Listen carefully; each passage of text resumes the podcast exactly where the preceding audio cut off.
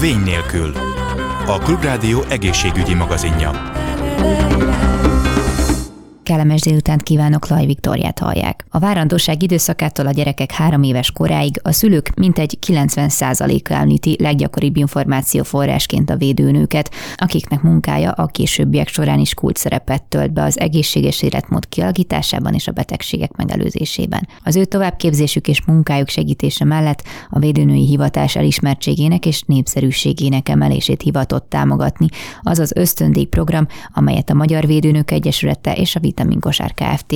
közösen hirdetett. A jelentkezők feladata a probiotikumok alkalmazási lehetőségeinek bemutatása volt, kifejezetten csecsemőknél és kisgyerekeknél, hiszen azoknak a babáknak, akiknek bélcsatornájában nem szaporodnak el megfelelő mértékben a hasznos baktériumtörzsek, az immunrendszerük sem lesz elég erős a betegségek leküzdéséhez. A vonalban van velem Csordás Ágnes Katalin, a Magyar Védőnök Egyesületének elnöke. A kutatások bebizonyították, hogy a bélflóra egyensúlya az jelentősen befolyásolja az immunrendszerünket, illetve az egész szervezet működését. Amikor a bélflóra egyensúlya felborul, akkor számos betegség kialakulásának a veszélye is jelen van. A csecsemőkorban, illetve hát az újszülötteknél tudjuk, hogy ez a bélflóra még nagyon-nagyon minimális, illetve azt tudjuk mondani, hogy hagyományosan a magzatot sterilnek tekintik. Uh-huh. Ez szerint a nézet szerint a szülés alatt és után kezd benépesülni a bélrendszer baktériumokkal. Ugye az újszülöttek bélflórája függ a születés módjától vagy természetes, vagy császármetszéssel uh-huh. születik, de azt is tudjuk már, hogy genetikai tényezők a várandóság időtől, illetve az életkortól és a táplálás módjáról is, például anyatejjel vagy tápszerrel táplálják a csecsemőt, is nagyon-nagyon függ, hogy hogyan is fog kialakulni ez a bélflóra az újszülötteknél, illetve a csecsemőknél. Ugye a várandós táplálkozása a magzatvízben jelenlévő baktériumok befolyásolják a magzati bél mikrobionját, és az anyai mikroorganizmusok jelen vannak a mekóniumban és a köldökvérben is. Tehát a várandóság ideje alatt az újszülött védve van. De abban a pillanatban, ahogy megszületik, ugye ez az anyai védelem megszűnik, viszont egy picit még segíti a szoktatás, hisz az mhm. anyatejben is nagyon sok olyan cukor található, ami segíti az újszülöttnek a bélforó kialakulását. Tehát uh-huh. nagyon fontos az, hogy a kolléganők ismerjék és tudják a pro- és prebiotikumoknak, együttesen a szimbiotikumoknak uh-huh. a működését, mert az újszülött kortól a gyermek egészsége nagy mértékben függ attól, hogy hogyan táplálják, illetve hogy milyen életvitelt visz az édesanyja, és majd hogyan fog felnövekedni a csecsemő. De tulajdonképpen akkor mikor lehet szükség probi- probiotikumos ugye, kiegészítésre? Tehát, hogyha elvileg hüvelyszüléssel született meg a baba, anyatejjel van táplálva, elvileg jónak kell tekinteni ugye a mikrobiom állapotát, hogy akkor mikor léphet be a képbe a probiotikum? Tehát a császármetszéssel született gyermekek nem találkoznak az anya hüvei bérflórájával, ahol mhm. meg tudják kapni azokat a hasznos baktériumokat, amik a kóros baktériumok ellen védenek.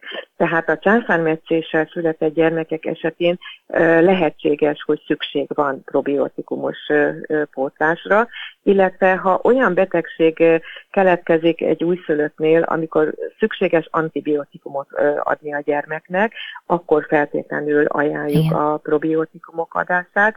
Esetleges hasmenések kialakulásánál, vagy egy bőrös, bőrekcímás elváltozásánál is elég jól tudnak védeni, illetve csökkenteni a tüneteket a probiotikumot adással. Arról sokat lehet hallani, hogy hosszú távon lehetnek különböző felmerülő problémák vagy betegségek az embereknél, akik, akik mondjuk nem kapták meg a megfelelő hát, baktériumokat csecsemőkorukban. Arról lehet tudni, hogy igazából ez hol, hol mutatkozhat meg, majd akár később felnőtt korban? Igen, hát a kutatások számos területen bizonyították, hogy a probiotikumoknak nagyon-nagyon nagy hatása van a későbbi betegségek kialakulásában is, illetve a lehetősége nagyobb, ha felborul a bélflóra egyensúlya. Ilyenek lehetnek például a hasi puffadás, az elhízás, emésztési zavarok, gyomorbérrendszeri gyulladások, gyomorfekély, bizonyos allergiák, de amelyik mondták az epe, máj, hasnyálmirigy betegségeket is, a cukorbeteges betegségek, daganatos betegségek, tehát sorolhatnám ezeknek a beszélyét, ha az egyensúly felborul az emésztőrendszerben, de nem csak a gyomorvérrendszerben, hanem a hüvei flóra fenntartásában, a hüvely gombás és bakteriás fertőzésének a megelőzésében, illetve a terápiájában is sikeresen használhatók a probiotikumot.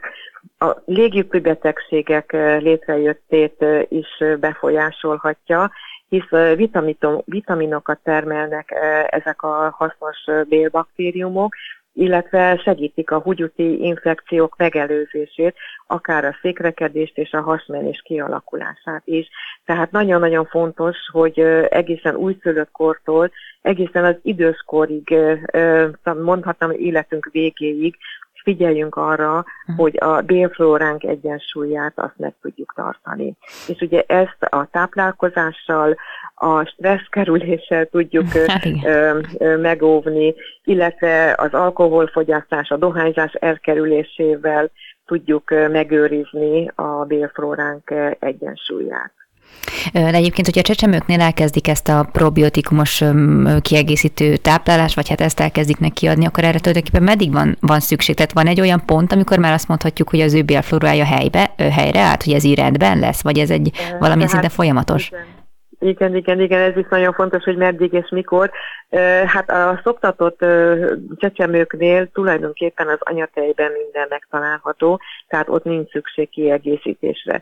A kiegészítésre akkor van szükség, amikor valamilyen gyógyszeres kezelés, főleg ugye antibiotikumok, mm. vagy valamilyen hasmenéses problémák kialakulnak, vagy a bőrön elváltozások jelentkeznek. Tehát ezt mindenféleképpen javasoljuk, hogy szakemberrel beszéljék meg az édesanyák, hogy mikor van szükség erre ha ö, megfelelően tápláljuk a gyermekeket, és majd ugye a szoptatást követően, fél éveskor követően a helyes hozzátáplálást indítják el a szülők, és minden megtalálható az, az étrendben. Tehát nagyon sok ö, zöldséget, gyümölcsöt fogyasztanak, a gabonafélékből, nem az a teljesen puhított gabonákat használják, hanem a rossz kenyeret, a, a teljes kiörlésű kenyereket használják, azok mind-mind segítik a bélflóra egyensúlyának a megtartását. Tehát fontos az, hogy az életvitel és a táplálkozás az megfelelő legyen, mert akkor tudunk igazából egészségben, akkor tudjuk egészségben tartani a bélflóránkat, és hogyha a bélflóránk egy egészségben van, akkor az egész szervezetünket is meg tudjuk védeni a különböző kóros behatásoktól. De akkor gondolom már a várandóság alatt is egyébként, tehát hogy oké, az anya teljes táplálásra megkapja a baba, de akár már a várandóság alatt az anya tehet azért, hogy a saját, nem tudom, bélflórája vagy immunrendszere is erősödjön, illetve maga a szoptatás alatt is gondolom az ő helyes táplálkozása az ugyanolyan fontos, mint ahogy a babának a helyes táplálását vagy hozzátáplálását végzi.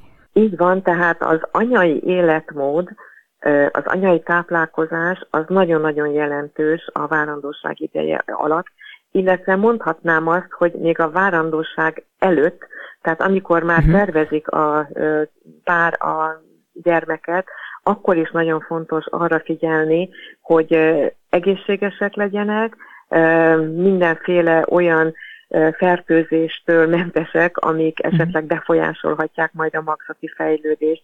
Ugye itt említettem, hogy az anyai hüvely flóra az Igen. nagyon fontos, hogy egészséges legyen, mert onnan nagyon sokszor felszállhatnak különböző kóros baktériumok, amelyek akár koraszüléshez is vezethetnek. Tehát fontos az, hogy, hogy az édesanyja odafigyeljen a táplálkozására, az életmódjára, az alkoholdohányzás az teljesen mentes legyen egy várandós, mert ezek mind-mind segítik a magzati fejlődést, ezen keresztül persze a bélflóra kialakulását is, és hát azt is tudjuk, hogy ha koraszülött lesz egy gyermek, akkor nagyon-nagyon nehéz az ő fejlődésében hogy megfelelő bélflóra kialakuljon, mm. hisz nem fejlődött ki teljes mértékben minden olyan szerv, illetve életfunkciókat segítő rendszer, amely a érett újszülötteknél már megvalósul. Tehát fontos az, hogy, hogy figyeljenek a, az anya életmódjára, táplálkozására a várandóság ideje alatt. Uh-huh. És akkor egy picit visszatérve erre az ösztöndíj pályázatra, hogy ö, ö, tulajdonképpen kiket díjaztak, vagy milyen pályamunkák kapták itt a, az elismerést, illetve hát igazából mi hívta életre ezt az egész programot? A Vitamin Kft-től érkezett megkeresés, az az ösztöndíj pályázat, amelyet mi nagyon szívesen támogattunk, hisz azt kértük a védőnök kolléganőktől, hogy saját maguk amit a munkájuk során végeznek, és a probiotikumok, prebiotikumok használatának az ismertségével foglalkoznak, hogy hogyan tudják ezt átadni a szülőknek, hogy minél többen tudják ennek a bélflóra egyensúlynak a fontosságát.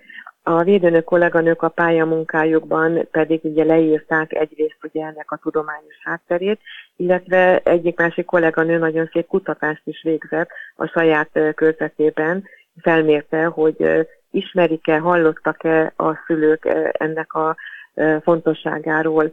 És hát a pályamunkákban nagyon jó volt olvasni, hogy azért a szülők nagy többsége az tudja és ismeri, hogy van ez a lehetőség, uh-huh. hogy a béltolaj egyensúlyát támogatni tudjuk a prebiotikumokkal, illetve a megfelelő táplálkozással. De viszont van olyan is, a kutatásban az is előjött, hogy van még teendőnk, tehát vannak olyan családok, ahol még nem kellő az ismertsége ennek a nagyon fontos feladatnak, illetve a prebiotikumok hatásának. De egyébként itt bejön-e a képbe az, hogy nagyon, nagyon könnyen elérhetőek számunkra az információk, tehát hogy mondjuk ha a prebiotikumokról olvasunk, akkor itt is ugyanúgy feljön a pro és kontra, vagy ugyanúgy előjönnek azok a hangok, hogy ez csak, nem tudom, egy, egy gyógyszerbiznisz, meg lobby, meg nincs rá szükségünk, stb. És hogy ez vajon befolyásolja a, a szülőket, vagy jobban felismerik azt, hogy tényleg szükség van az édőnőre, ő tanácsára, hiszen túl sok az információ. Tehát hogyan tudnak ezzel a problémával, amit az internet okoz, megküzdeni? Hát az védőnői munka során azért nagyon sokszor előjön ez, hogy az információ az nagyon könnyen elérhető mm. ma már a mai világunkban. Valóban a különböző csatornákon keresztül, újságokon keresztül, nagyon sok reklámon keresztül eljutnak az információk a szülőkhöz. A, mi azt kérjük a szülőktől, hogyha ezeket hallgatják, olvassák, látják, akkor mindenféleképpen bármilyen kiegészítő, kiegészítőt választanak, először beszéljék meg szakemberrel. Ugye minden szervezet más, minden gyermek egyedi felépítésű és egyedi problémákkal találkozhatunk náluk, tehát fontos az, hogy a védőnőkkel és a házi gyerekorvosokkal egyeztessék, hogy milyen elképzeléseik vannak a táplálásban, illetve a különböző étrend kiegészítők alkalmazásában. Abban nagyon jó, hogy a, felhívják a figyelmét a reklámok és ezek az ismertetők, a szülők figyelmét arra, hogy van lehetőség, hogyha valamilyen nehézségbe ütköznek, vagy valamilyen probléma felmerül, de a, az egyensúly megtartása az nagyon fontos, tehát egyrészt, hogy használjuk, amikor szükséges, de amikor már ugye nem szükséges különböző szereket használni, akkor pedig azt módjával tegyük, illetve hogy ne használjunk túlzán, túlzottan. Ám bár a prebiotikumokat és a probiotikumokat nem lehet túlzásban inni, ezt el kell mondanunk. Ja, ez fontos. Nem tudnak kárt okozni. Uh-huh, ez mondjuk fontos, igen. Viszont csak még egy kérdés azt illetően, hogy ha jól tudom, az is célja volt ennek a pályázatnak, hogy magát ezt a hivatást egy picit népszerűsítsék, akár hogy több fiatal is érkezzen erre a pályára. De hogy úgy látják, hogy nem elég népszerű? A védőnő hivatás, ez egy nagyon szép hivatás, és 2015-től hungarikunként is jegyzett a hivatásunk. Viszont ugye nem a nagy publikum előtt zajlik a mi munkánk. Tehát nagyon sokan nem ismerik azt, hogy a védőnő kolléganő miben is hogyan tud segíteni, hogyan támogatja a családokat. Most már 106 éve a magyar családok mellett áll a védőnői rendszer, Tehát nagyon fontosnak érezzük azt, hogy erről is beszéljünk, hogy a védőnő kolléganők a családokat minden olyan területen tudják támogatni, ahol szükséges, és itt nem csak akkor van szükség a támogatásra, amikor valamilyen probléma merül föl, hisz a mindennapokban, amikor úgy gondoljuk, hogy semmiféle nehézség nem adódik a gyermeknevelések kapcsán, akkor is nagyon jó megbeszélni és megerősítést kapni az édesanyjának, édesapának, hogy jól csinálják az a gyermeknevelésben, a mindennapok gondozásában a gyermekek segítését az egészséges felnövekedéshez, illetve hogy van kihez fordulni, hogyha valamilyen nehézséggel vagy gondolatuk van, vagy bizonytalanok valamiben. A, sajnos ma a védőnői pályáról hát körülbelül 350 védőnő hiányzik, ami, uh-huh. ami nagy teher, terhet jelent a védőnők számára, és mert ugye ezeket a körzeteket is helyettesítik a kolléganők, tehát nincsen olyan település ma Magyarországon, ahol védőnőt nem lehet elérni. Ezért nagyon fontosnak érezzük, hogy a fiatalokat is megismertessük, illetve a családokat, hogy ez egy olyan hivatás, ahol tulajdonképpen az egészségben való felnövekedést a magzati élettől kezdve egészen az iskolapad végéig támogatják a védőnő kolléganők, és a hivatás szeretete az ott van minden kolléganőben, hogy a tudományos ismereteket is megismerjék az új tudományos kutatások eredményeit, amit át tudnak adni a szülőknek. És nagyon fontosnak tartjuk azt, hogy biztos háttérrel szerezzék meg az információkat, tehát hogy annak a, a fontosságát, illetve a tudományosan bizonyított voltát, azt, azt tudják a szülők, és ne akármilyen ilyen-olyan blogokból szerezzék Igen. meg az ismereteiket. Tehát ebben tudnak a védőnő kolléganők segíteni, és nagyon örülünk, hogyha a fiatalok jönnek a hivatás elvégezni, illetve megismerni. Ma a védőnőképzés négy éves egyetemi képzés keretében zajlik az egészségtudományi karokon, és a négy év után kerülhetnek az iskolát, illetve a területet ellátó védőnő kolléganők a pályára. Egyébként továbbképzési lehetőségek azok mennyire elérhetőek? Folyamatosan vannak ilyen lehetőségek? A Magyar Védőnök Egyesületének az egyik fő tevékenysége, hogy biztosítsunk a lehetőséget a dolgozó védőnök kolléganőknek továbbképzésekre. Tehát mi minden évben, minden megyében két-két alkalommal jelen vagyunk továbbképzéssel, ezen kívül pedig szakmai tudományos konferenciákat szervezünk védőnök kolléganők számára hat témában egy évben, amire várjuk a kolléganőket, illetve az érteklődő hallgatókat is már, uh-huh. akik az egyetemeken, főiskolákon tanulnak, tehát őket is várjuk nagy szeretettel ezekre a rendezvényeinkre. Hát nagyon szépen köszönöm a beszélgetést Csordás Ágnes Katalinnak, a Magyar Védőnök Egyesületének elnökének, és akkor jó munkát kívánok Önöknek a továbbiakban is. Köszönöm szépen, és keressék bizalommal a védőnőket viszont hallásra. Ezzel pedig a műsor végéhez értünk, további kellemes rádióhallgatást kívánok, Laj Viktoriát hallották viszont hallásra. Vény nélkül. A Klubrádió egészségügyi magazinját hallották. Egészségükre!